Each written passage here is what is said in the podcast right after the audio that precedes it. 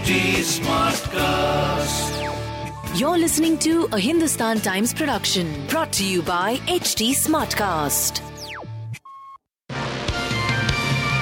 Hello, these are the top news for the day. The Trinamool Congress committees at grassroots level will undergo a major overhaul and the process for the same has already started, party chairperson and West Bengal Chief Minister Mamata Banerjee said on Thursday. The announcement came as the Banerjee led TMC government completed one year in office on Thursday. Presently, we are accepting suggestions from within the party.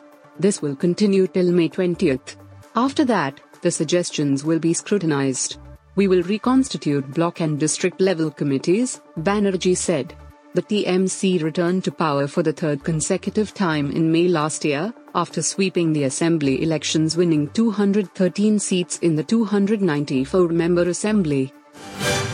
A panel redrawing poll constituencies in Jammu and Kashmir finalized the Union Territory's new electoral map on Thursday concluding the controversial exercise and paving the way for elections in the region for the first time since its special status was scrapped.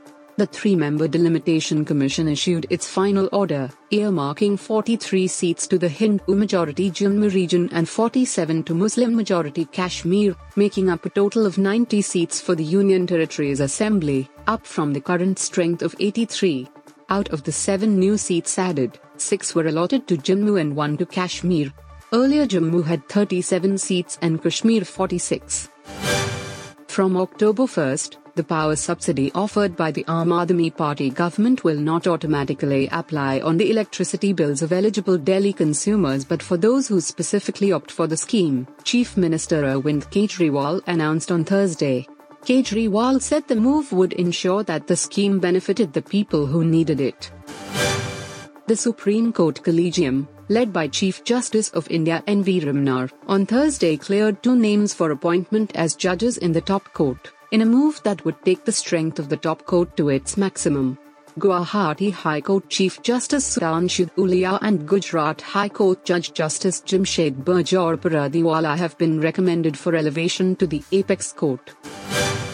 Music maestro A.R. Rahman's daughter Khatija Rahman got married to fiancé, audio engineer Riazdeen Sheikh Muhammad. The music composer shared a family photo from the wedding ceremony which also had a portrait of his late mother displayed near the seating area of the bride and groom. The family picture shows the bride and groom in white wedding ensembles as they sit on a sofa to pose for the camera. A. Rahman's elder daughter Rahima, wife Saira Banu, the music composer himself and his son Ameen can be seen standing behind them. Sharing the picture on Instagram, A. Rahman wrote, May the Almighty bless the couple, thanking you in advance for your good wishes and love. The BCCI issued an order on Wednesday to all state units to ban journalist Boria Majumdar for two years after finding that he intimidated wicketkeeper Wriddhiman Saha, a contracted India player. The decision was taken by the BCCI Apex Council following a probe report by a committee on charges leveled by Saha. The probe panel comprised the board's vice president Rajiv Shukla, treasurer Arun Dhumal, and Apex Council member Prabhtej Singh Bhatia.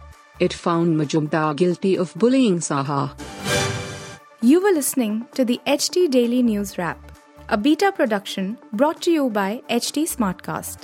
Please give us feedback on Instagram, Twitter, and Facebook at HT Smartcast or via email to podcasts at hindustantimes.com. Until next time.